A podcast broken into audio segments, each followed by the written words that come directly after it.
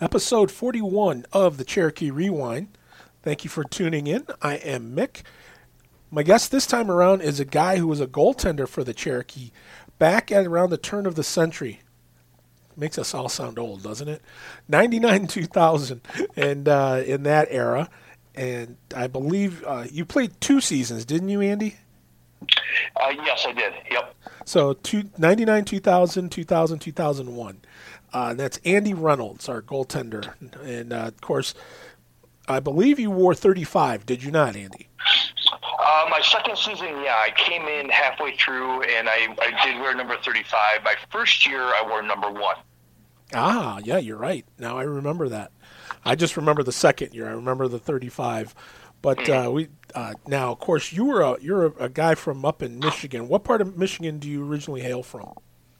Um, I'm from the Kalamazoo area, a really small town actually called Vicksburg. Um, but yeah, Kalamazoo. Usually, when I talk about it, I, I say Kalamazoo area. Yeah. Okay. So now, uh, first off, uh, tell me about you as far as you know what got you into the game of hockey. Who who got you into the game of hockey? How old were you when you first started?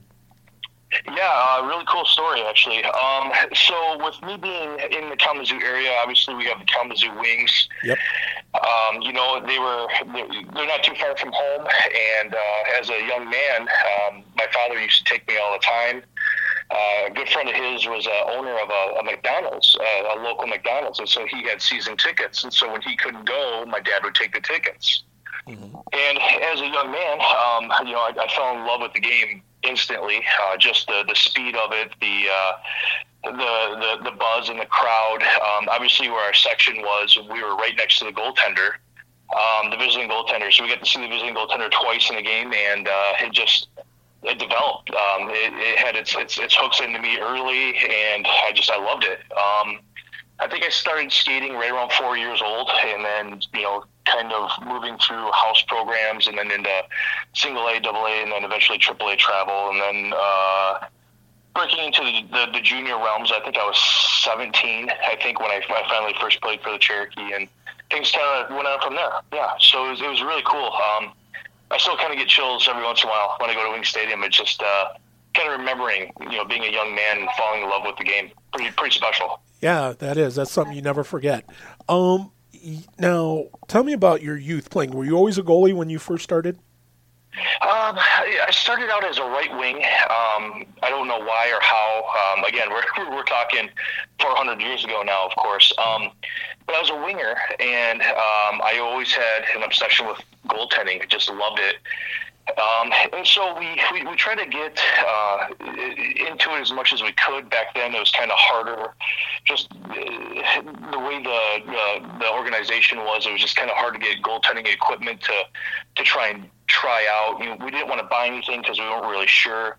Uh, eventually, we just kind of said, okay, let's take the plunge. I was young enough where um, my parents, was, you know, they could afford the equipment, and they're just like, okay, fine.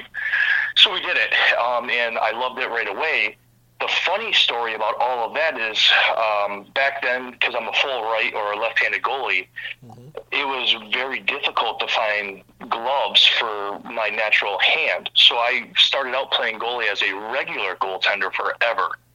And I struggled with it because I'm naturally left handed. Mm-hmm. So I, I didn't fall in love with being a goalie until it was a little bit later on. So I ended up doing kind of like a like a hybrid system. We had two goalies on the team. The other the other kid was a full time goalie where we, he would play two games in goal, and I would actually skate out for two games, and then we'd flop. Then I would play two games in goal, and then um, we were able to kind of get the, the correct gloves for me, and then I never went back after that. So um, it was kind of a kind of an interesting hybrid of, of how things developed for me when I was really young. Wow, that had to yeah. be really hard to play. I mean, when you're naturally left-handed and you don't you don't you don't have the uh, the uh, wherewithal to get left-handed uh, goal or gloves. I mean, did that throw your timing off at all, or? Um, you know, I'm not really sure. I, I was a really slow developer. I, I developed um, later, so I, am not really sure. It definitely was uncomfortable for me, but uh, as far as timing and everything else, uh, I, am sure it made it harder. I, am sure, you know, if you probably ask my parents, they probably, you know, say one way or the other. But I just remember not being in love with it because it was such a struggle for me at one point. Yeah. Oh man, that's crazy.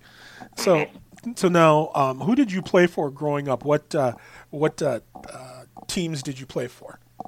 So here, here locally, we have Koha, which is the Kalamazoo Optimist Hockey Association. Um, they're still around. They're one of the longest lasting organizations in I think in the country actually. Somebody was telling me about that. So uh, I, I, grew up in Koha with um, the, the, house program, and then I played uh, some summer travel, which developed into uh, single A travel, double A travel. And then the, the AAA world was just kind of brand new to the side of the state. Um, there was a team called the West Michigan Warriors and they competed in the Michigan National uh, League, which was actually back then Team Toledo had a AAA club. Uh, Little Caesars, you know, all the big boys. Um, back then, there was the Fraser Falcons before they became Belle Tire, the Michigan Nationals, um, Chicago Young Americans. So that was I, I played AAA for I want to say when I was 11, 10 or uh, 11 or 12 up until I was 16 maybe, and then that's when I started trying out for Toledo. I didn't make Toledo my first year. Uh, Rich Pine actually is a local guy. His sister, and my sister, were best friends. I don't know if you remember Piner at all or not. I still see Richie every once in a while. Mm-hmm. Um, but Piner was my connection because he had played there the year before. Um, I wasn't ready, uh, so I didn't make make the team. So I went back to AAA for a year midget major. And then I made the, the, the next year is the year I made it after the Cherokee had won the national championship. So, um, and then after that, I, I went to the Grand Rapids Bearcats in the North American League and then the um, where did I go from there? I went to the Georgetown Raiders and the OHA, and then that's when uh, I they they let me go and I came back to Toledo. So that was the year you were talking about, Mick, where I came back and wore 35. Was that season?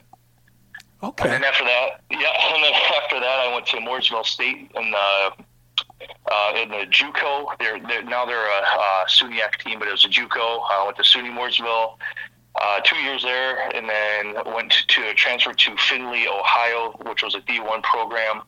Uh, left there a semester and went back to SUNY Brockport in Rochester, New York. And then after that, I kind of cut my teeth with a cup of tea in the minors with the Muskegon Fury in the United League.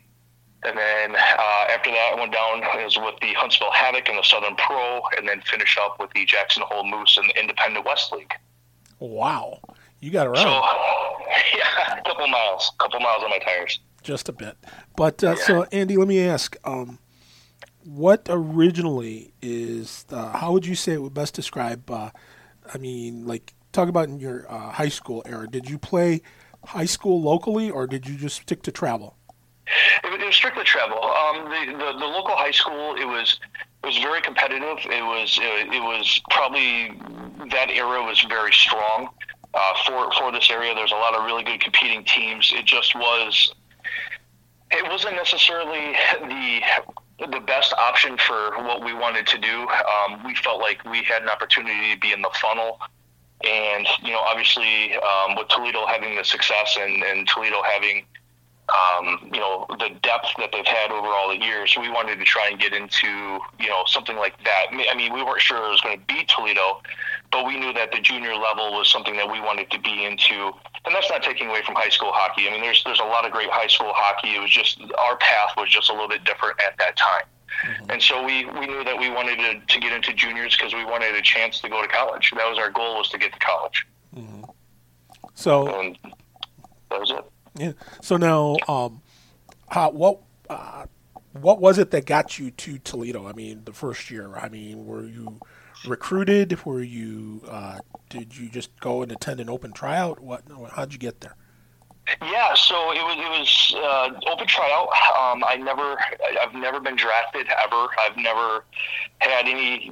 I mean, maybe later on a little bit more. Um, we had a little bit more attention from other organizations, but no, it was just an open tryout. Um, we, like I said, we were really close uh, friends with the Pine family, and you know, Richie was talking about, hey, you should try out and get some exposure. Um, I believe he talked to Coach Searing about, hey, young guy looking for some exposure, and you know, it was uh, one of those deals where it was kind of a favor. And uh, come on out and got to kind of see a couple different things. You know, like uh, obviously Hank Avink was there. Um, he's he actually lives in the town right next to where I live. Mm-hmm. Uh, obviously Piner, he's just on the other side of Avink, which is kind of a trifecta for where I live. You know, so it was just kind of neat. You know, to kind of kind of come out and get some exposure and and see what the next next level is. Because here I am, a 16 year old kid, And at that level, now you're you're playing against 20 year old men with beards. You know, so there's a, a little bit of a culture shock when you're when you're a young fella that can't even grow sideburns to, to going out here and, and, and, and trying to try out with teams that eventually was going to win a national championship. But, you, you know, I didn't know that going into it.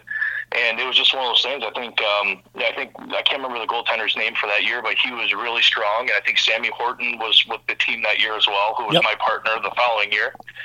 Yeah. So there was there was a lot to learn from these these veteran players, you know, mm-hmm. and it was it was kind of a, a good deal. It was a great way to tip my toe, dip my toe into that water, and see what was going to happen. Luckily, it just it took another season, but um, the experience was worth everything. Yeah, I think you're thinking of Ron Wheatman.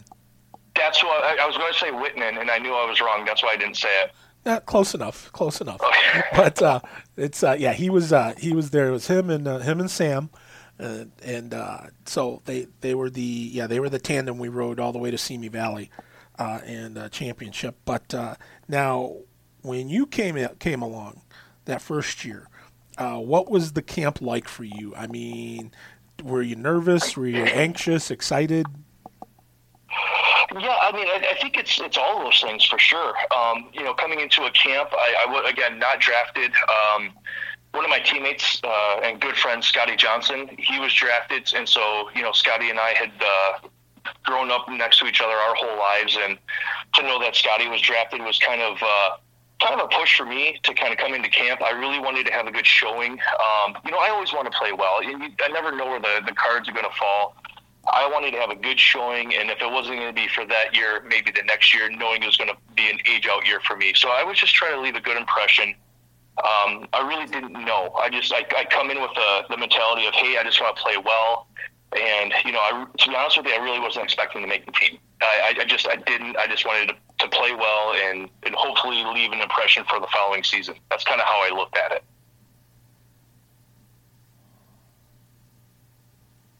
Well, I guess the other thing too is how would you say um, the uh, uh, how would you say what kind of a uh, um, chemistry was in the room that you could tell?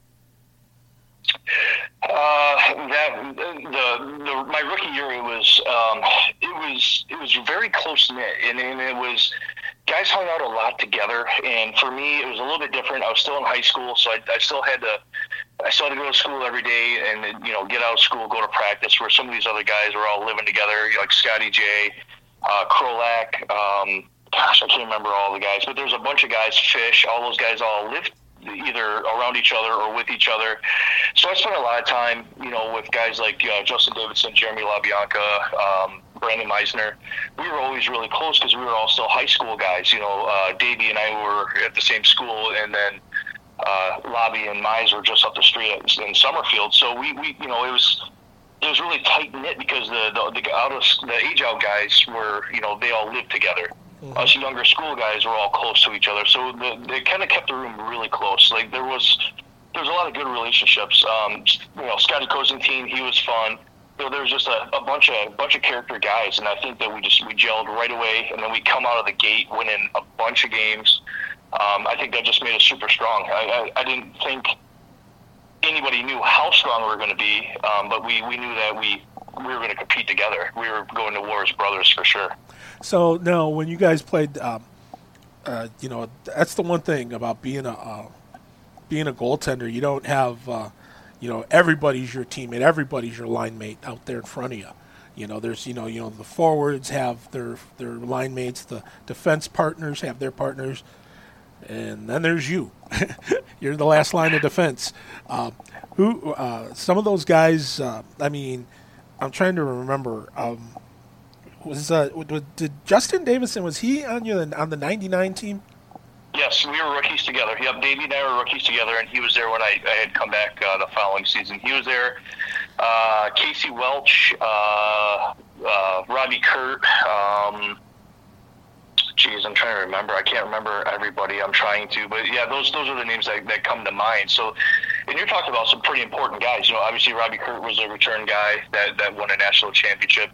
Um, Casey Welch, you know, he was a, just a, a, a tough nosed kid that, that could, you know, he, he definitely protected his guys very well. He, and, you know, he was he was a tough defenseman. Um, I can't think of uh, Mr. Paulson's first name, but he was he was a big tough D. Um, you know, he he definitely controlled his side of the ice. So it was everybody everybody just I, I felt like I, I had great chemistry with everybody. I, I don't feel like um, there's anybody, you know, it, I wanted to play well because I had those guys back knowing they had my back. If I gave up a soft goal or, or something weird happened, those guys had my back. They'd go get it back, you know, okay, don't worry about it. We're going to go score a goal. We'll get even, you know, you got this kind of a thing. And if there was a situation where we're down five on three, you know, I, I really wanted to work hard to make sure that, you know, if we could kill off a five on three, I know the boys would they would get energy from that. You know, so I wanted to stop pucks just as bad as they wanted to score, and it just it, we fueled each other for sure. So let me ask you, uh, how uh, what was, in that first year? Did you have to do anything crazy for any kind of rookie initiation? uh, I can't remember. I had to do. I think I had to shave my head um, I don't. I, I remember. I remember the whole TC thing being shaven into some of the other guys' heads. But with me being a high school kid, I think they showed a little, little bit more mercy, um, and just I think they just they, they, they took it down nice and short. But I, I don't remember anything else, um, you know, just rookie stuff, picking up pucks uh, at the end of practice, you know, water bottles, you know, stuff like that. But nothing, nothing too bad. Like I said, the, the guys were pretty close knit, you know, and you had to pay your dues to to, to be a, a, a teammate, you know, for a little bit. Like I said, picking up pucks, water bottles, nothing too serious.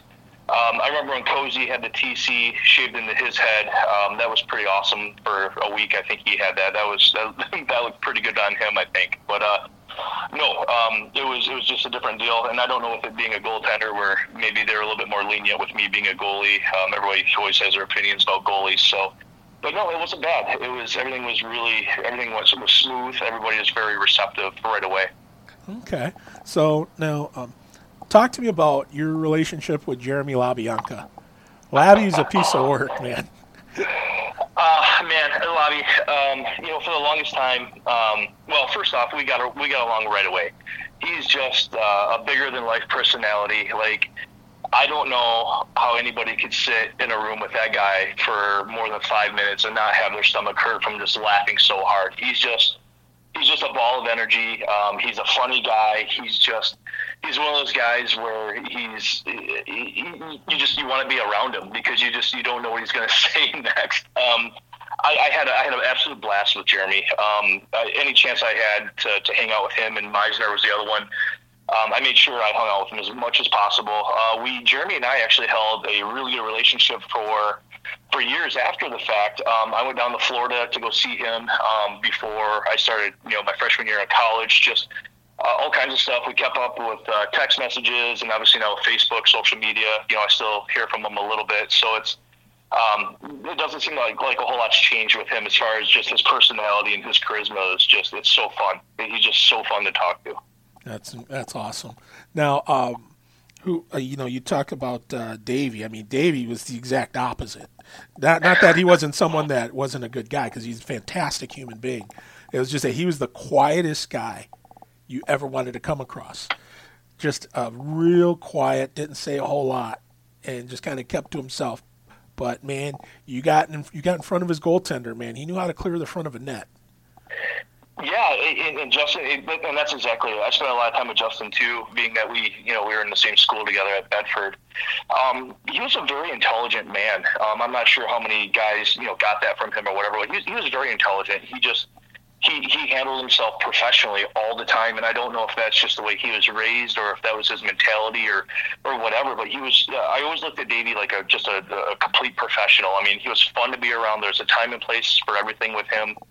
Um, I got to watch him, you know, in, in our homeroom. It was uh, his drafting teacher, so he was always working on architectural drawings and drafting drawings, and he was just very, very intelligent. Just a, a, a great guy, a good friend. You know, he was just one of those guys. He, he was another one that you just always wanted to be around because he was fun. He was just fun in his own way, and he never really seemed to ever do anything wrong. And that's that's always a good thing to be around. Mm-hmm. Now, um, so that first year, you know, the team the team put up a, a good chunk of wins. Uh, that was probably, I want to say, I mean, that was probably one of the more fun years uh, because it was like it, I had just started a couple seasons before, and it was like going to nationals again, man. This uh, this you know we had won the year before, and uh, the year before that we lost in the championship game. So I was like, man, we must go to nationals all the time or something. You know, this is normal. Yeah, the sad part is never got one since. You know, and so you don't realize how how special that is when you get that opportunity. Uh, it, it, it's not something that comes very often, and so but at that point, you guys were in the midst of, uh, the, you know, the team was in the midst of, of a streak there where we went several years in a row, went to nationals, and uh, we're a very very powerful team, and you know it's it was just uh, just one of those things that you don't you some people take it for granted, but uh, I didn't. You know, I was like, wow, this is this is awesome, and yet you know you still had uh, you still had these guys that were uh, you know some of the names had changed, but some of them you know were uh, still very very talented. Uh, you guys had you guys had some great character players, and that's what I really enjoyed the most was the fact that you had guys that could uh, that could play, but uh, they weren't uh, they weren't you know just let's screw around see what we get away with. They were they actually were there doing what uh, you know yeah they could be goofballs, but they knew that they had a job to do at the end of the day, and they were able to do it for the most part. Yeah, for sure. Um, and I think I think that comes from from the, the staff. You know, um, Scott Searing you know, Scott was, uh, you know, very hockey intelligent uh, coach. Uh, he was, you know, he was. Um, I wouldn't say I don't know if strict's the right word because I don't want him to. I don't want to make it sound like he, you know, he wasn't fun to play for or anything like that. But Scott, you know, Scott definitely had uh, his way of doing things, and it was it was because he knew what he was doing. Um, he'd had success with with implementing his rules, his systems, his everything. Then you had you know Todd Omi, who you know, Todd Omi, I, I still talk to, to Omi all the time. Um, in fact, I just was in Toledo two weeks ago and, and made sure I said hi to him. Um, you know, you had you had these two personalities, and the, the common denominator with those two personalities is, is winning. Um, they were they were there to win, and they, they did their job. They did it well. Um, and I just, yeah, you were expected to to behave a certain way. You're expected to to do things as you're asked. Stay out of trouble. Don't you know? Don't embarrass yourself or your team. Um, and if you can manage to just do those things, the you know the success that you're going to have is going to be well worth it. And you know, and you're right. We went to nationals and we we drew some really tough cards in nationals with drawing Ventura. You know, Ventura I think was number one or number two in the nation when we had to play them. Um, you know, and there was I can't remember who else we had to play while we were there, but it was it was a tough draw, and, and it was uh, the leadership is what got us there. You know, the the talent the talent came because of the leadership. The leadership drew that out of out of our team. I I think. Yeah, I think you're right. Now uh, I'm trying to remember where was nationals the first year uh, I think it was in Blaine, Minnesota. I think that was the first year um, that Schwan's Arena was actually there, and they, they held nationals there. I'm pretty sure. Yep, I believe you're right.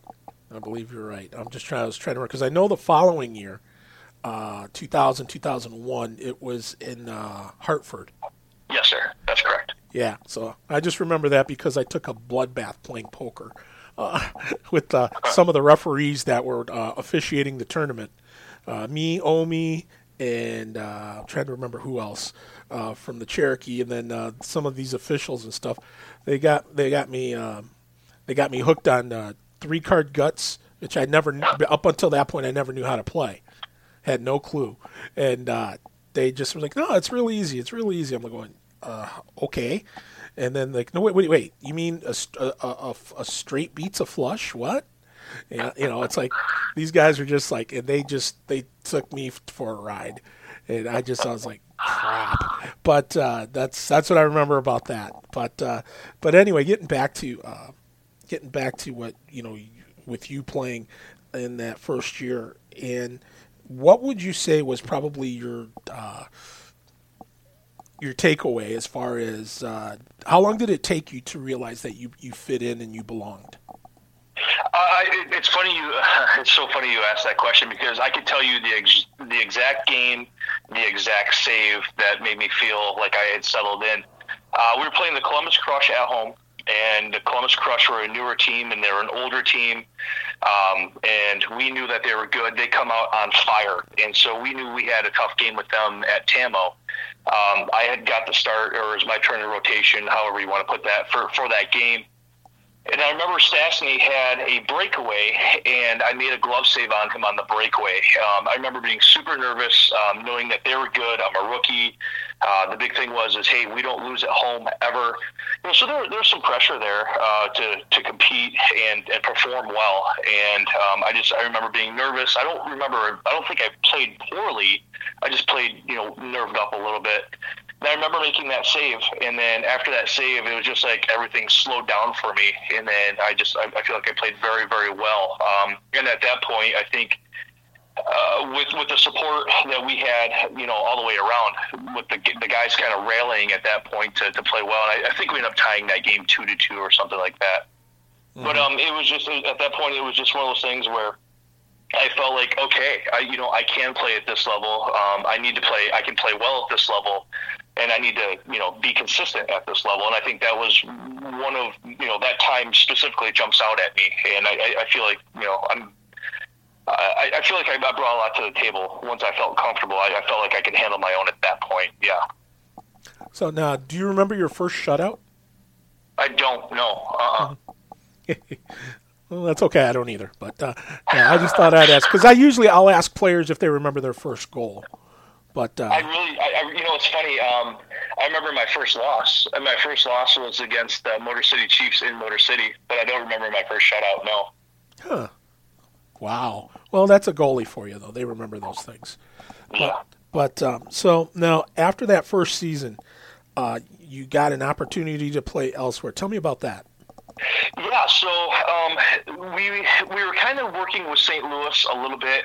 Um, St. Louis had some interest. Uh, obviously, we had a really good year, and you know the North American League, with it being primarily Michigan based, you know just north of Toledo. Um, obviously, you know we were we were being looked at a little bit, not really talked to a ton. Um, St. Louis was really interested in St. I think St. Louis and Toledo kind of had something going. Um, I think the coaching staffs or something might have known somebody each other somewhere down the line. But St. Louis was the, the stronghold for us. Um, they ended up getting a, a major junior kid um, coming in, so that didn't really work out the way we wanted. And the Grand Rapids Bearcats, um, you know, they they kind of called late in the game. They're like, "Hey, listen, uh, we're interested." Um, a coach there, Brian Tulik, had coached me previously at the AAA level, so he kind of knew.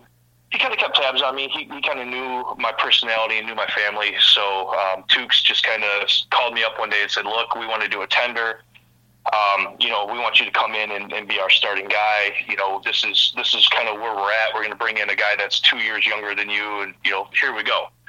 So excuse me. So to move up to the NAHL, you know, that's that's that's a pretty nice promotion. You know, that that the CHL was a, a really good league, and it was a great developmental league to try and go to that that uh, NAHL level, and so we did it. Um, it was interesting. The going up um, didn't go as we had hoped, and Mick, I don't know how much you know about any of that, but. Uh, I broke my foot really bad in the off season. So going up to the NAHL, I, I had a really bad injury.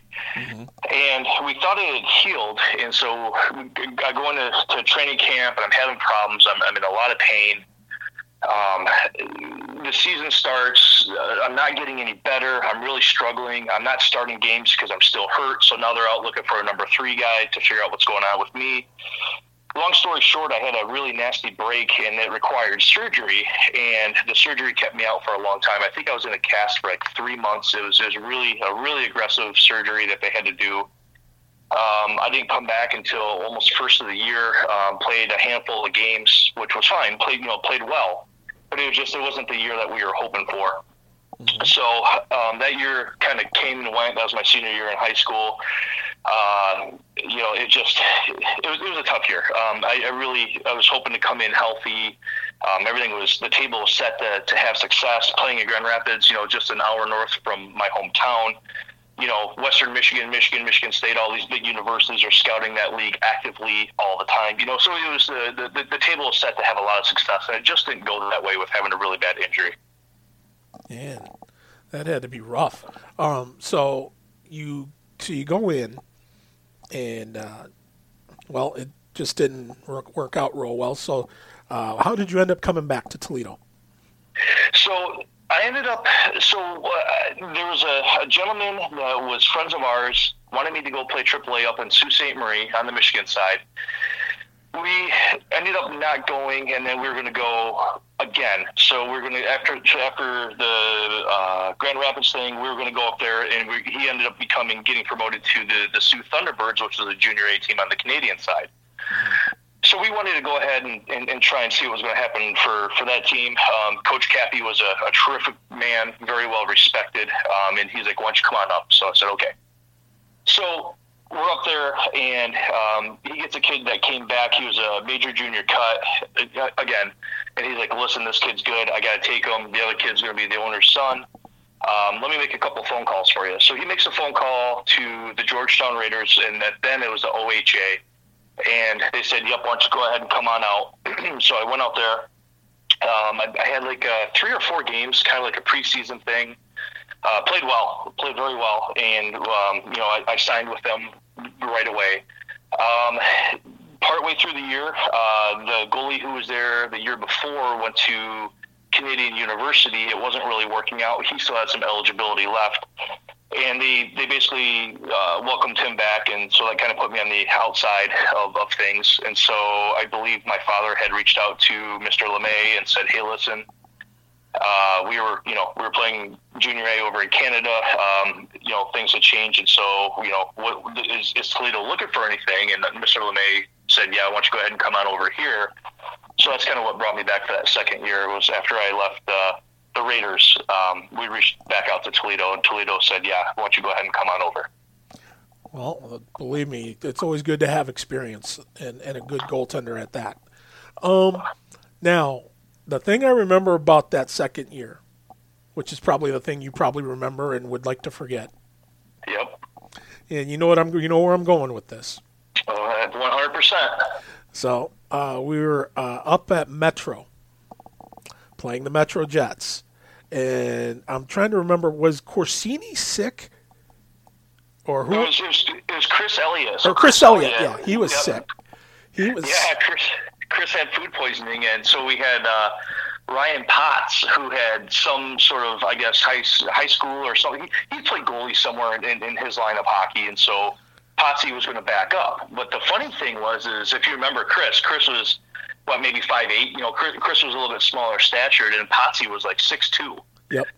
Um, so uh, there, Potsy kind of stuck out like a sore thumb wearing Chris's gear and uh, I think the Jets picked up on that very early in, in that game, of course. So it, it just uh, uh, it was it was definitely um, it was a battle in the blue paint. You know, um, there was one of me and, and two Jets in there with me at, at all times, and you know, back then it was a, it was a huge rival. You know, the Jets were, were really good, um, mm-hmm. and so were we. And it was it was always a battle with those guys. And the, playing in that barn was always just it was difficult because they were they played well. They're they're typically an older team, and um, I just remember you know getting bumped and nudged and ran into and poked and all that stuff. And all I remember, I, I remember being in the third period. I don't remember how far into the third, but I remember Nate Arthurs was in front of the net with Andy Cote, and I remember the puck going from one side to the other and all I remember, next thing I remember was just being in this crazy pain, and I don't know what happened. I, you know, I, I it's not in the video. I have no, I really don't know. All I know is I got two guys laying on top of me, and uh, my leg hurts really bad. So it ended up being a, a pretty bad MCL tear, and yeah, I was out for a long time. Um, it was it was bad. You know, it, it was coming off of a, a serious foot injury. You know, the year before, finally being healthy and cleared from that. To, being sidelined again now with a knee injury, which as a goaltender, that's never an ideal thing to have ever. You know, knees and hips are always tricky. So here we are. You know, we're on the shelf again. You know, trying to figure out what's going on. And I remember we went out and got uh, Ryan Skajinski. I think that was, I think that's what his name was. You know, he he came in and he you know he he backed up Chris quite a bit and. Um, you know, I tried to get healthy as fast as I could, and you know, somehow, some way, you know, the guys, the guys continued to play well. I mean, the team the team was in great shape before I even got there. so they, you know, I don't think that I can say anything against them. They were a really tight knit group coming in, um, and you know they were they were playing well. They were winning games. You know, they had their battles with with Metro, and then it was another year where we went to nationals with Metro that year. So it was, yep.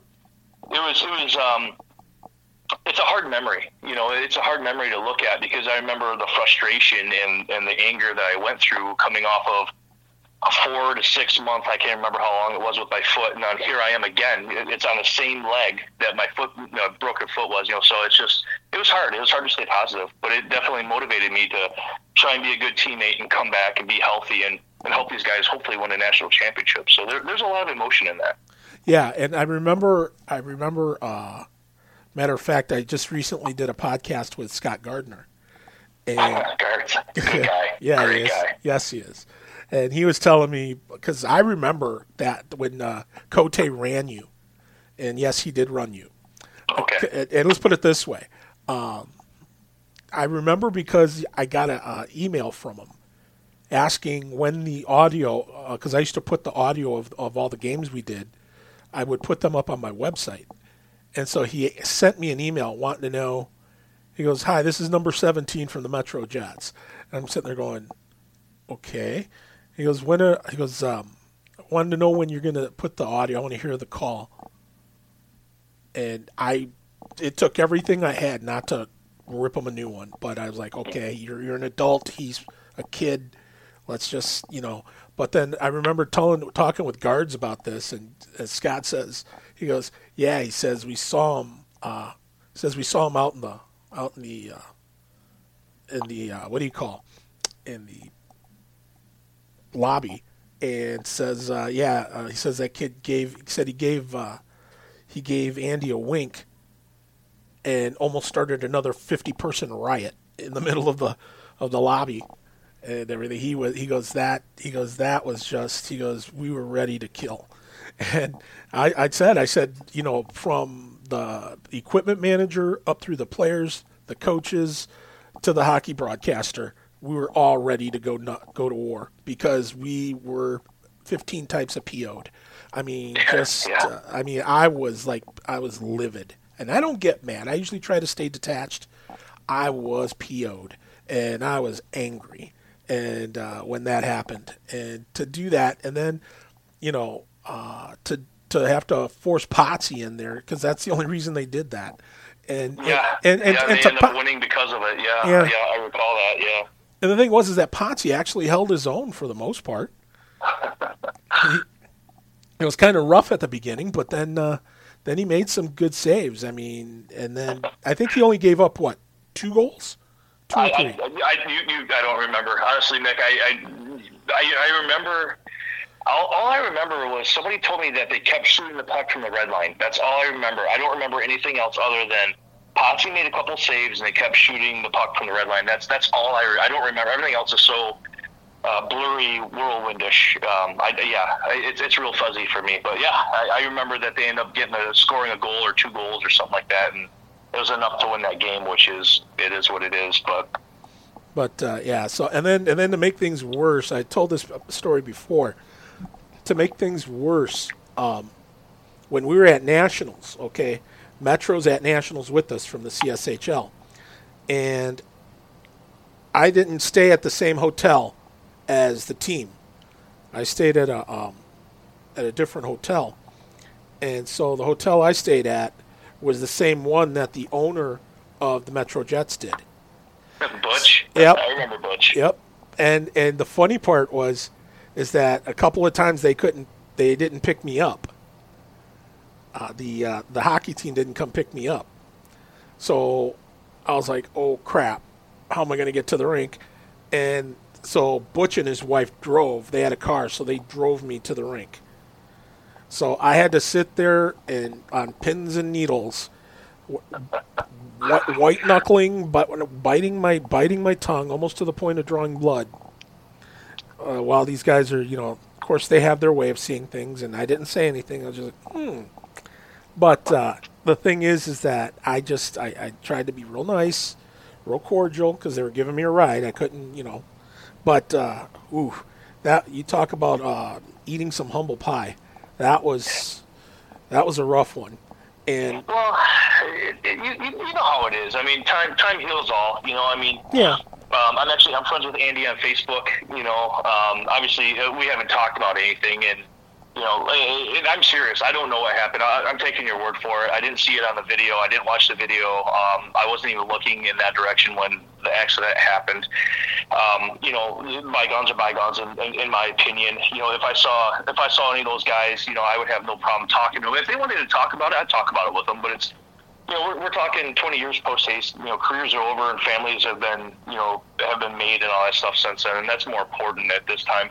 The one thing I will say about that whole situation kind of being ugly and, and, and the animosity that definitely developed from it is um, I don't know if you remember their goalie, the big guy, Johnny Stepanovic. Yeah. Um, so Stoppo and I were we were buddies before that. Stoppo and I were in a couple different camps together. We were in St. Louis together and Stopple made sure that he came by to check on me um, after that had happened, and that he made sure because I think we were in a showcase in Columbus, and I think that's where another incident in the, the lobby had happened. But I, Stopple made sure that, and anytime that we were in the same building, Stopple made sure he checked on me, and he was just that kind of a guy. He was just a really good guy. So.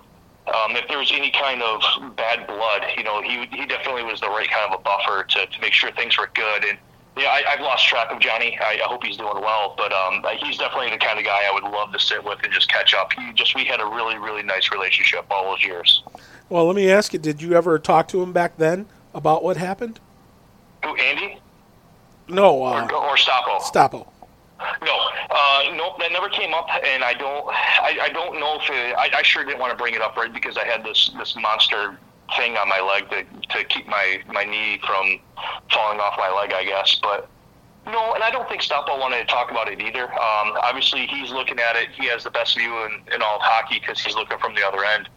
So I don't think it was something that he wanted to bring up, um, and it definitely wasn't something I wanted to talk about because it, it just it didn't apply. It didn't apply to our relationship. It didn't apply to anything.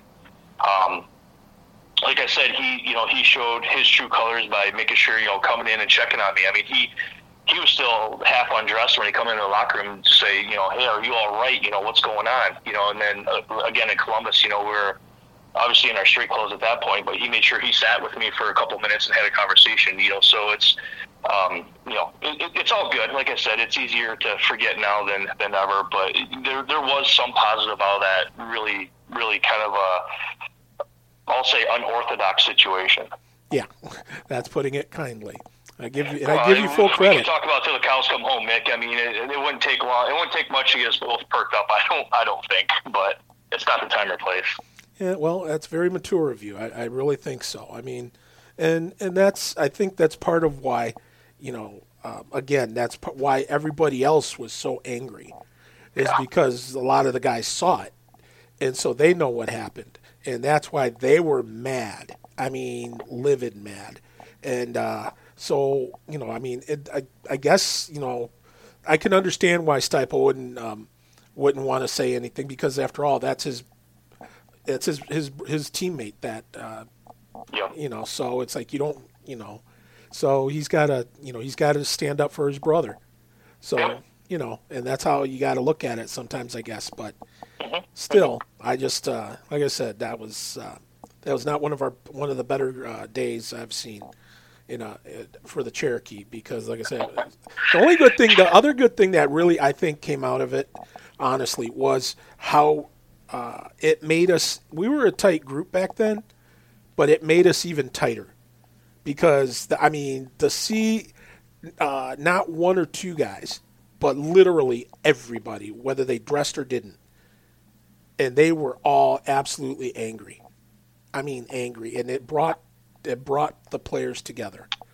And I think. Well, I think I don't mean to interrupt you, but I think it, going off recollection, and I, I can't remember what player had told me this, but I believe there was an ordeal on the stands shortly after it had happened with one of our players that wasn't dressed as well. But I, I don't. I'm not sure if I'm thinking of the right thing or not. I heard the same thing. I can't remember. It's been it's been a couple decades, but uh, I can't remember. But I think if I remember enough, I know there was there were a couple of different uh, fracases that had broken out, and it's and number one, I hated playing in that barn anyway Uh, so that was that was reason that was reason one to not want to uh, ha- have anything nice to say about Metro back then was because Yeah. that barn was the coldest rink I ever played in, or played Yeah. in, uh, broadcast in.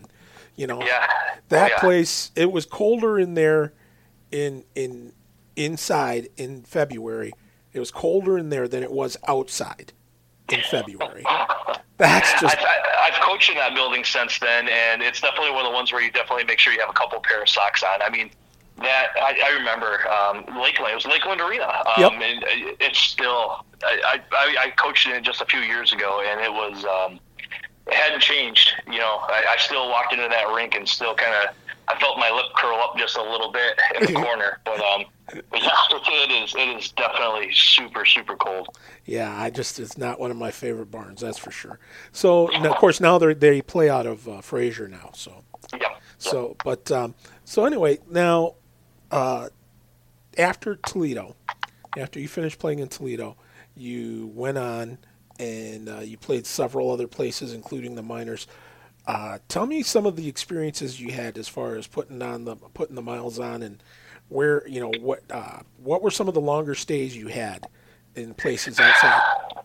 Well, you know, it's going to kind of sound a little bit um, like a suitcase, but I didn't really stay anywhere more than two years just by the, the nature of, of how it had gone. Um, so after after Toledo, so if you if you remember, and when we were in Hartford, we played the uh, Wheatfield. Oh, I can't remember Wheatfield Blades Yep. um, from the Rochester, New York area, and um, an old friend of mine was a coach at Morrisville State. Morrisville State was a, a it was a two year a JUCO D one or Division one JUCO school, so it was only a two year school. Morrisville is a very very small town. And it's located pretty well between Syracuse and Binghamton in upstate New York. It's uh, it's in the hillside. Um, on the, actually, on the other side of the hill, actually, is Colgate. So that was kind of cool. And then on the other side of the hill, going to the north, was Hamilton College, and then Utica and all that stuff. So I ended up committing to Morrisville um, as a freshman. And uh, we, you know, not knowing a whole lot about what's going on. Obviously, it's a whole other level I've never played at. Ended up um, playing. Come out. I, I hit the hit the ground running. Started played very well. My knee had healed up. Uh, my foot felt great. Um, I was I was really in, in great shape. Um, mentally, I was ready to play at that level. Um, I was hungry. I knew that Morrisville had a history similar to Toledo's, where they they, they were a very well-rounded organization, and um, you know they, they like to win. And so, uh, going in as a freshman and not knowing very many people, actually Brandon Meisner went with me, which was kind of cool. So I knew one guy going, Yep. and um, we had a really good year. Uh, we had a, a great a great senior class that was uh, full of leadership, and we ended up going undefeated that year and winning a national championship. So it, we we definitely we got our, our just desserts for you know from the coaching staff on. It was it was driven. Hey, you know we're going to win the big trophy this year, and uh, we did that. We we fought it out, and we we did everything we could. You know, undefeated year, which is almost unheard of in, in any sport, and we. You know, we, we put it together, and it was it was a lot of fun, very memorable. Wow. Now, um, were there were there any other guys from the CSHL on your team, or just Brandon? Uh, I think it was just Mize. Um, I it, it was it was just Brandon and I. Um, from and I didn't recognize anybody else. I lost track of a lot of guys um, in, in the sense. I mean, I knew Ryan Thompson really well from the Wayne Wheels. Um, we we stayed in contact a little bit. But no, um, up, up there was a lot of the. There's a lot of EJ. I think the, the league up there at that time was the EJ in the Empire League. I think there are two of them, and a lot of those kids for those those schools uh, like uh, Monroe and uh, us especially, and then you got up towards the North Country, which there's Canton, which is up there by Clarkson. Um, uh, bunch of schools, you know, north side. So I, re- I really didn't know. I didn't see any guys that I recognized. If there were a couple, I just I didn't recognize them. There's a lot of those EJ and uh, Empire uh, League guys that had played out there. Okay. So now, uh, after you finished uh, playing there, you went and uh, played in the minors for a little bit. Uh, that had well, to be. I went. I went. Actually, I went to the University of Findlay. So. oh, that's right. um, you went to Findlay. You were an Oiler. Yeah, so so it kind of came down to so I, I I had a I had a really good two years at Morrisville. Um, ended up, like I said, first year, you know, we won a national championship. You know, I had a couple of honors on the side. Second year, we lost in, the national championship one nothing. Is the only loss in my career at Morrisville. I lost one nothing, or we lost. Excuse me, we lost one nothing in our own building. Uh, we were averaging six goals a game. We had three goals called back in that game. We lost one nothing in that game. Um, so the the you know, and that came with a couple other decorations, you know, all American stuff, you know, things that looked really good on applications. Well, Ferris State was definitely interested, and so was University of Findlay. I wanted to go to Ferris State because I wanted to play in the CCHA, you know, be able to come to Western Michigan and, and, and play against you know my hometown Broncos. Yep. Um, it was just kind of a logistics thing where we were waiting to find out. Um, long story short is they had a guy had to leave for me to go in the guy didn't leave. He was supposed to announce that he was leaving. He didn't do it. So Findlay's like, well, we're, we still want you. So I ended up going to the University of Findlay in Ohio. Mm-hmm. So things things start out okay. Um, you know, they're not going all that bad. And then we had a coaching change. A new coach come in and pretty well said, hey, listen, uh, you're probably not going to see a whole lot of minutes, if any. So you know, and, and, that's that's hard to hear. You know, you're committed to go in and to kind of get news like that. It, it's hard. So you figure, okay, well, I'll just I'll work hard and get through it, which I which I did. Um, and it just it didn't develop like again like we were hoping for, and so we decided to make a change. Um, we started calling some SUNYAC schools, uh, and we basically had three schools that we were looking at for what I wanted to major in or what my major was in, and then we basically decided to go back to Brockport State which was in Rochester, New York. Um, again, SUNYAC League's a very good league. Uh, back then, it was a very strong league. They had some NHL draft picks actually in that league back then, so it was, it was very good. Mm-hmm. Um, went there for a year and a half and played played very well. Um, we struggled, you know, like we just we were a young team and we just kind of we struggled. We struggled to put games together. As a goaltender, I got a lot of work, so I was able to develop um, you know, in the wins and losses category, it's probably uh, not not what I was used to from coming from Morrisville and Toledo. But as far as a de- developmental thing, you know, becoming a young man, 22, 23 years old, you know, it was definitely a, a big thing to develop at the right way at that level at that time. And then uh, we didn't make playoffs, and then uh, I'll never forget it. We were we finished our weekend off in Potsdam and Plattsburgh, uh, way up in the North Country, um, up by where Lake Placid is. And uh, my dad comes uh, comes up to me as I'm loading the bus. He goes, "Hey, I want you to. I'm going to take you back to Brockport." I'm like, "What? Why?" You know, my dad. My dad. You know, he was instrumental in my career. He never missed anything. I think my entire career, my dad missed five games. You know, so he he was very instrumental, instrumental, a very big part of of my career. And he, he took me to dinner and he slid a, a, a, draft notice across the table to me, and I was to report to the Muskegon Fury on Tuesday. So there was my big break to get a chance to play yet another level that every little kid, and you know, from the time they can shoot a tennis ball in the driveway, they always they always want to somehow make it to to play for the Red Wings or whoever their favorite NHL team is. But there it is. There's a piece of paper on the table saying, "Hey, kid, you're going to go pro." And um, that was a whole other animal. That was that was amazing. So my, my career got to be extended just a little bit longer. That had to be pretty wild. I mean, uh, what was it like playing uh, for the Fury? I mean, because back then, back then, uh, that was was that the were they in the UHL League or was that Colonial still? Nope, it was UHL. Yep, it was definitely UHL. Um, and, and, again, so it, it, it, as as as history would repeat itself, you're going into another city, you know, where uh, the teams have had tremendous success. You know, they had the Zephyrs, they had the Mohawks, they had the Lumberjacks, who was affiliated with Pittsburgh for all those years when Kalamazoo was with uh, the Dallas Stars and the Minnesota North Stars. You know, so there there was there was a history there. You know, and they'd won they won the Colonial Cup the year before. You know, so here I am in another situation similar to Toledo's where. I'm coming into a situation of a team that's expected to win following a championship season. So you know, there you have it. I mean, the writing's on the wall. You know, you, you're expected to come here and compete and play well, and you know, we we're expected to win.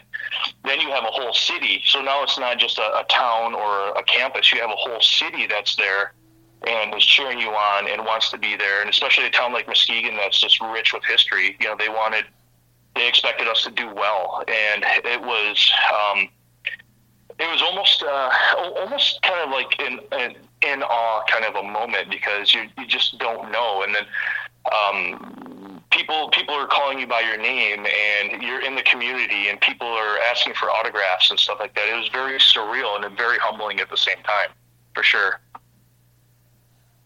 That had to be frightening, nerve wracking, nerve wracking. It, it was special. I, I, don't know how else to put it. Other than it was just it was super special. It really was. And then of course that that year, you know, um, they we went on to win the Colonial Colonial Cup. You know, so here you are. You know, all of a sudden every couple of years it seems like you know, you're, you're going to nationals, you know, with Toledo, then you're going to nationals with your school, and then all of a sudden you go to a th- another school where it doesn't go so well. Well, you're going to go to a winning team, and you know you're going to have an opportunity to win a championship there. So it's um, it's super fun, you know, and it's, it's it's exciting. You know, it really like talking about it. I'm getting excited because I'm reliving these memories. That's what this is about, you know. I mean, being able to do that kind of stuff and let people know that you guys got stories to be told you know, and that's why we do this. Uh, now, you had, um, so who did you guys defeat to win the cup? Uh, Fort Wayne Komets, which is funny because Ryan Potts was from Fort Wayne, and Ryan Potts knew that I was with the Fury, and I didn't dress in uh, I didn't dress in that last round of playoffs, and Ryan Potts sought me out in the stands and ended up sitting with me for a little while, and we, we caught up over some old times. It was kind of cool. That's really neat because he did have a cup of coffee with the K's, if I remember correctly. I think he did. I think you're yeah. right. I think it was like the year the year before I was there. I think I, I can't remember, but yeah, I think you're correct on that. Yeah. Yeah. So, but um, now you know, I mean, still, that's still cool though. The fact that you were able to win a, a, a championship as a pro, you know, that's no one can take that away from you, no matter what. So that's pretty doggone awesome. So let's get now into uh, more modern day stuff. Of course, all these things, you know, playing in the minors, playing college, uh, playing juniors, you are involved in the game about as much as a human being can be. And now you went back home. Yeah. Tell me about yeah. this. Yeah, so after all of that, uh, you know, um, after things kind of settled down and, and, you know, the end of the line is approaching, you know, it was decision time and it's, okay, do you, do you keep chasing the dream for another 10 years and, and, and see 20 cities in 10 years and, you know, not really know what your fate is as far as as a family or, or what you want to do as far as a career because it, it always it ends every time for everybody. It's going to end someday. So it's what you know. What are you going to do to prepare for that? Um, yeah, I came back home, um, and it was it was it was interesting um, trying to to do the the normal work thing because I hadn't had to do it yet. I was a college student. I was a junior hockey player. You know, during the minors, you you practice for an hour a day, and then you you you know you ate lunch together and went golfing. I mean, there was all kinds of different things going on. So coming back home was was a little bit surreal. Um, yeah, so I, I, ended up working at a hotel um, for a year um, just to, to make money and figure out what I wanted to do, pay some rent, and uh, ran into an old friend who worked at a very reputable corporation in, in this area, and she she and my mother were really close friends, and um, she asked me, you know, hey, are, are you happy with what you're doing? Are you looking for more of a career thing? And I said, oh, you know, I could always do something different. And uh, I ended up working in a machine shop as a machine operator for five years. And then I took a different position within that organization to more of a sales engineering technical kind of a role. Um, and I've been with that company for 15 years, and it's it's been absolutely magnificent. There, it's a good group of people. Um, going into a situation like that at 25, 26 years old, and knowing I can retire um, is a really, really good feeling. And you know, I, I work hard for that company, and that company takes care of me in return. Wow. Now, of course you still have a lot to give the game of hockey, though. And hockey, yeah, yeah. So uh, with all of that, so coming back into town, um, obviously some of the, the, the people that I, I, knew when I was a younger player, um, they had heard I was back, and so coaching was definitely right right there on the doorstep. Um, I, I coached at the AAA level as a goalie coach slash assistant coach for for ten years. Um, back then, it was the West Michigan Hounds. That was the AAA team. They then become uh, Meijer. Uh, my last three years, I was a head coach at the 2005 level for Meijer, um, and then um, again, I, they, they treated me very, very well. Um, I got to be brought up by some very important people. Um, got to know a lot of these other people, like uh, you know Mark Lawrence, who's become a, a dear friend of mine. Who you know he was in the NHL for a while, and he was with the Kalamazoo Wings for a long time. Again, Brian Tulik, who is a dear friend of mine. Um, you know he was with the Hounds got to meet another just beautiful soul named Scott Chartier. You know, he was uh, Anaheim Ducks guy who who was coaching. Um, it all kind of kicked off, you know, and I was I had ten years of, of a lot of fun, a lot of hard work, and developing as a coach and learning learning things and, and developing and sharing for the last three years as a head guy. Um, then I went to a high, local high school. Uh, I was an assistant coach with a, a very good friend there for a local high school last year um, we had it was, it was, it was special because we had a lot of developing to do with these guys, you know, and, and these guys were I wouldn't say they were behind, but they definitely you know they needed some attention uh, to, to put together an all around game, and I, I feel like I brought a very nice dimension to our staff when it came to that.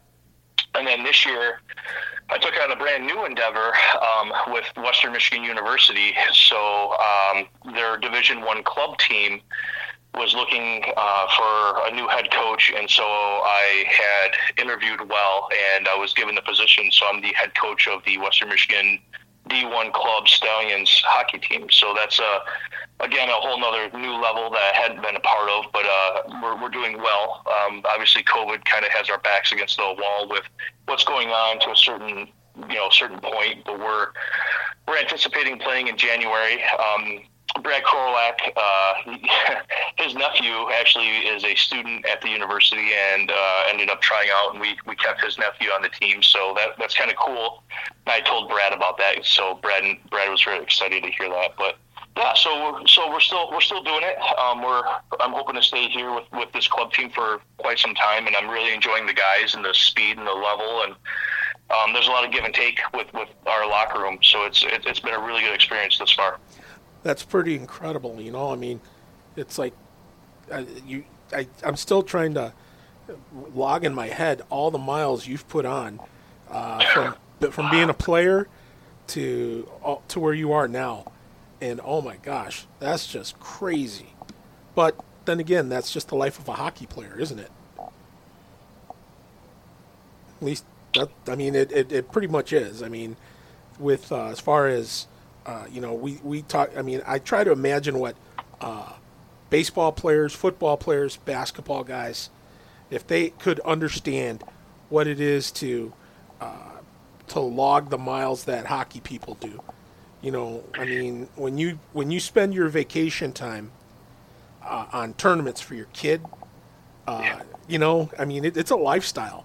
You know, yeah. it is, yeah. and and you know, you spend your your anytime you get off you spend going to uh, recruit or scout or you know or, or if you're a kid you're going to try out you know it's uh, somewhere. I mean that's the kind of stuff that that hockey people do that that i guess other sports they don't realize what's involved. And it just uh, it just i mean it, it it it just boggles my mind sometimes that you know we the way that people do this in the hockey world and people don't under uh, in other sports arenas they don't understand it but that's okay they don't have to so it's it's a love and a commitment, you know. And I mentioned it earlier with, with my dad being so important to, to my career.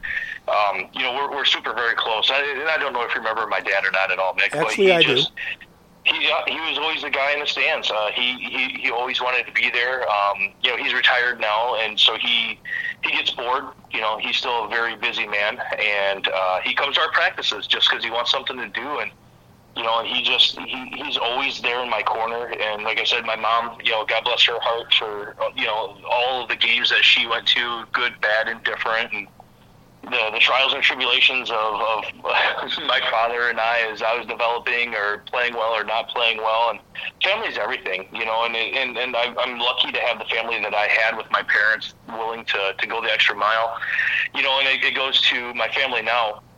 I've been with my girlfriend for, you know, I, I was a kid with her until her it's been seven seasons, but we've been together for seven years and she's got two children, you know, that she that she brought into our relationship, and and without my family, none of this happens. You know, and it's mm-hmm. it's a big deal. You know, I don't do anything without saying, "Hey, Heather, you know, what do you think about this idea?" Or you know, I almost didn't interview for the Western job because I just wasn't sure. And she's like, you need to do this, you know. So she was the driving force to make sure that, you know, she wanted to see me succeed and, and get a chance at that next level too. So without without having a good family, without having the, the right people in your corner, none of it matters. None of it because it's a super lonely place. And I and I joke with my my friends about how hockey can be a a very cruel, vicious animal if you let it. You know, I mean, I, I thought with being released, uh, you know, a couple different times in my career, getting released and not knowing what's on the other side of the hill, is my career over? Is it not? And that's just hockey showing its ugly head, where it doesn't. It's what have you done for me today? You know, mm-hmm. and um, you have to perform and you have to bring your best game because you just don't know when when it's over. That's it. Lights are off. You're done. You know, hang them up. So it's it's important, and it's it's important to tell those people how much you appreciate them. I mean, more so with me being my age now, um, it's it's easier for me to tell my dad how much I appreciate it, and we sit around and we laugh and we talk about stupid stuff. And do you remember this one time? Or you know, it's it's it's, it's fun. But as a kid, I wish I would have showed just a little bit more gratitude for you know buying all the expensive equipment and making sure I was at the rink on time and making sure, you know, I had all the stuff I use school clothes. You know, I mean, it's just as a kid, you don't think about that, but as an adult, you can look back and say, holy cow, you know, I really, I really had it well. And, and I, I can't believe all the sacrifices, all the overtime hours my dad had uh, put in. When I was going to Morrisville, you know, my two years at Morrisville, I was a 13 hour drive. The guy never missed a game you know, you just it's stuff like that. You can't say thank you enough. And when you're doing it, you don't think about it because you're kind of selfish. You you know, it is all about mm-hmm. you at that point. But it's you got to make sure you take time to say, hey, you know what, I appreciate everything you did.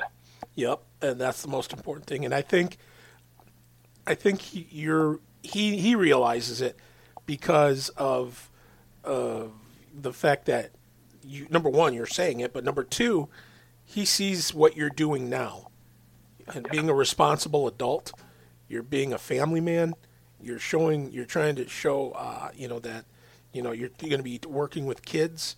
It's your turn now to do all those things, and the fact that he's showing up even for a practice. That's t- that should tell you right there what what he, you mean to him, and the fact that you're doing all those things now, and how important you know you're you're you're showing your gratitude. You're paying it forward and with yeah. with what you're doing now with coaching. So I think that's that's that's a big, pretty darn big deal, if you ask me.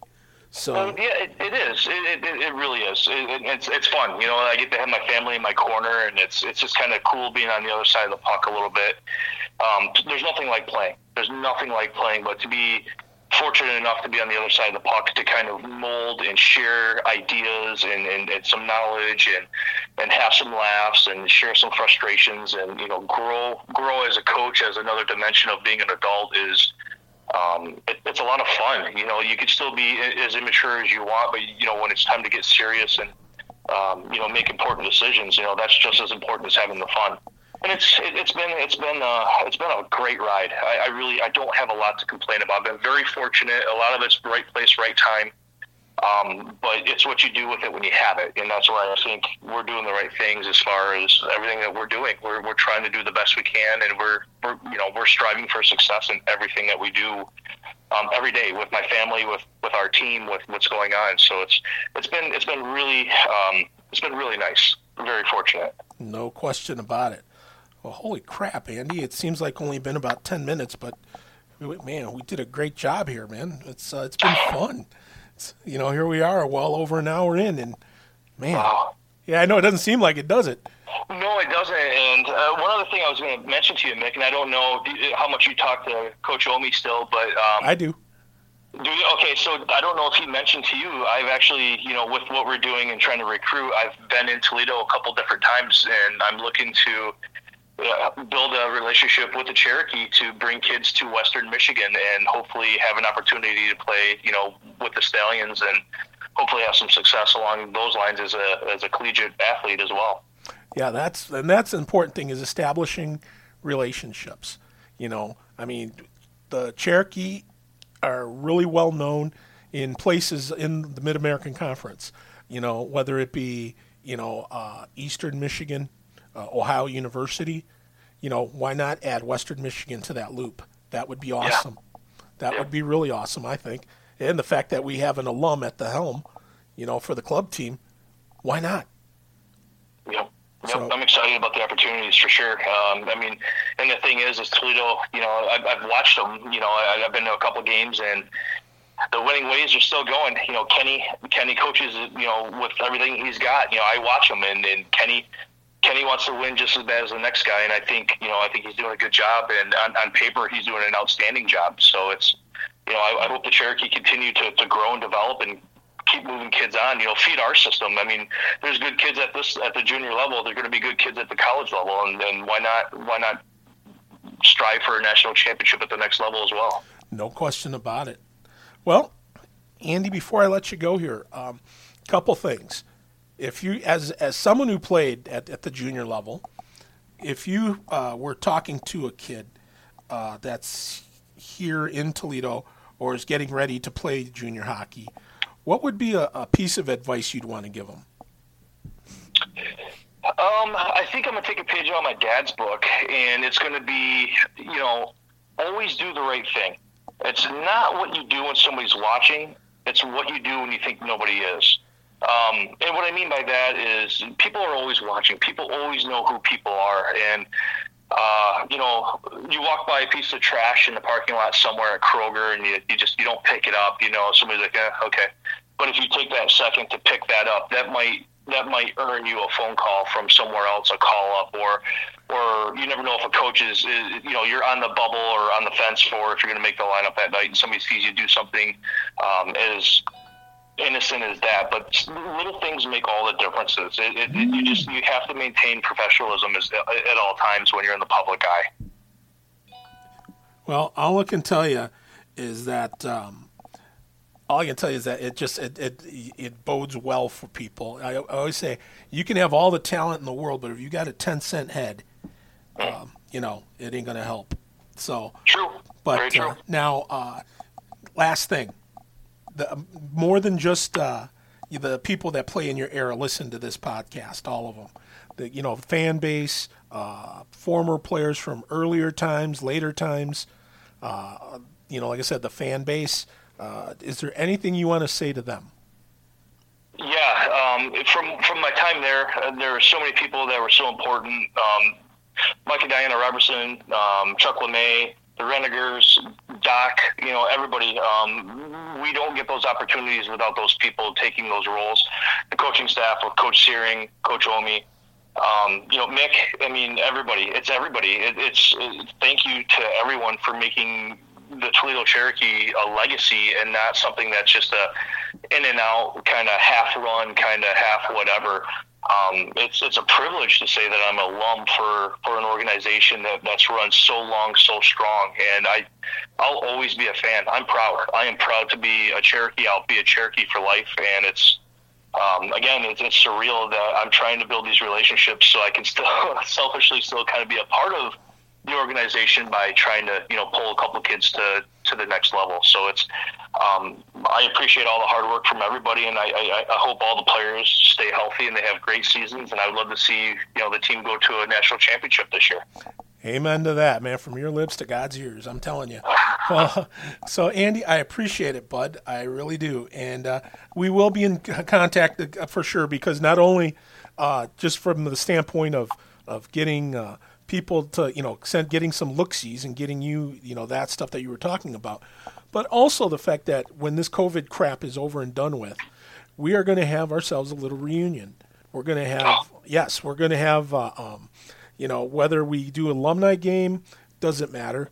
We go, probably will do a uh, thing where we get together, uh, probably earlier in the season since you guys start later than the junior season does, um, where we can get you guys together to come and watch a Cherokee game and uh, and, and be able to sit in the stands, have a couple pops and tall, tall tales and have a few laughs, you know, and, and I'm sure, you know, between, I figure between you and, uh, and Labby, you guys will, you guys will hold court. well, you can't, I don't think you, you're not doing Scott Gardner any favors either. He, uh, he's, he's quite the unique soul himself. So yeah, it, it would be phenomenal. I, I would love to see those guys. Um, you know, and, and I talk about these guys all the time. And that, you know, my, my year and a half in Toledo was you know, some of the best years of my life. Um, yeah, I would absolutely love to, to see some, some former teammates and, and reminisce, just see how they're doing, you know, hear about their families, you know, stuff like that. So mm-hmm. that'd be awesome. That'd be great. Yep, we'll count on it. So, anyhow, well, my friend, I appreciate you taking the time to do this, and uh, let's keep in touch, and we'll talk again soon. Hey, thanks a lot, Mick. I appreciate you having me on, and it was an absolute pleasure. The pleasure is all mine. Well, that's going to do it here for episode 41 of the Cherokee Rewind. My very special thanks to Mr. Andy Reynolds, goaltender extraordinaire. And uh, I, once again, be sure to subscribe to whatever platform you use to download, uh, whether it's iHeart, uh, whether it's Spotify, whether it is uh, Google Podcast, Amazon Podcast. You just subscribe, put in Cherokee Rewind, and subscribe to it. And every time a new episode drops, this uh, it'll let you know. So you'll be able that way you don't miss an episode. So anyway, for Andy, I am Mick, and we will talk to you again next time on the Cherokee Rewind.